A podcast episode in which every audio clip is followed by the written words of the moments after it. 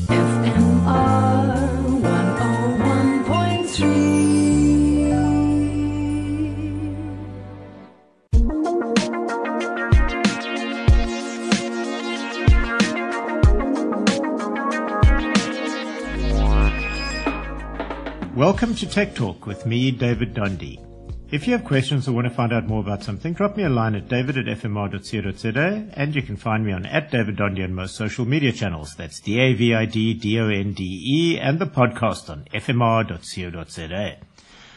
Now, if you have an older car, you are missing out. And no, this isn't fine motoring. This is Tech Talk. What you are missing out on is CarPlay or Android Auto. Two tech revolutions that I believe enhance driving comfort and safety. Essentially your car radio infotainment, or to give it an acronym because apparently everything needs an acronym these days, ICE or ICE for in-car entertainment, but it goes beyond Bluetooth for ha- safer hands-free calling. It allows voice calling.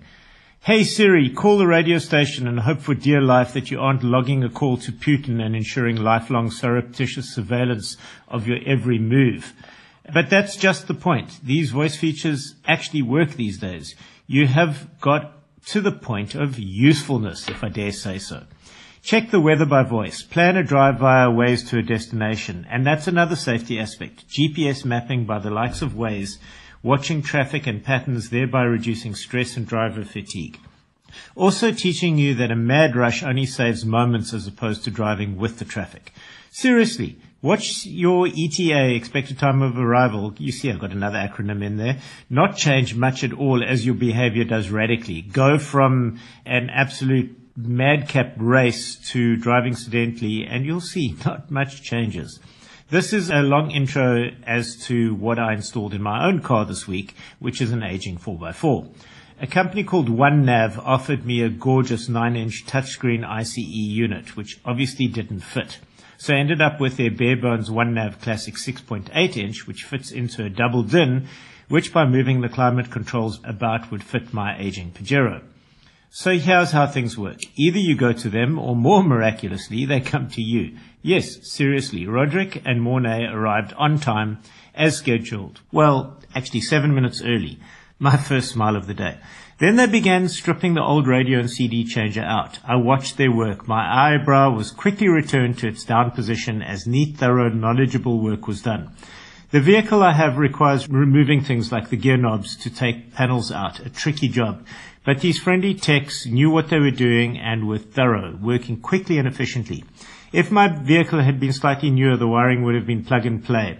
Mine was old enough that the harness had to be adapted. Skilled work, about an hour's worth, and my dash was fitted back perfectly, everything working. It seriously would have taken them 15 to 20 minutes had it been a newer vehicle. My mic worked properly. People can actually hear me. The sound quality is as good, if not slightly better than stock, which is good. Radio reception is great and wide Apple CarPlay works flawlessly. It also has an SD card reader and Bluetooth. It's capable of camera inputs and I will try test that soon. Reversing may just get easier for me. The two annoying issues that I see most often with aftermarket and even cheaper OEM installations in brand new cars is screen quality and lag. Let's cover them one by one. Fuzzy screens ruin the experience.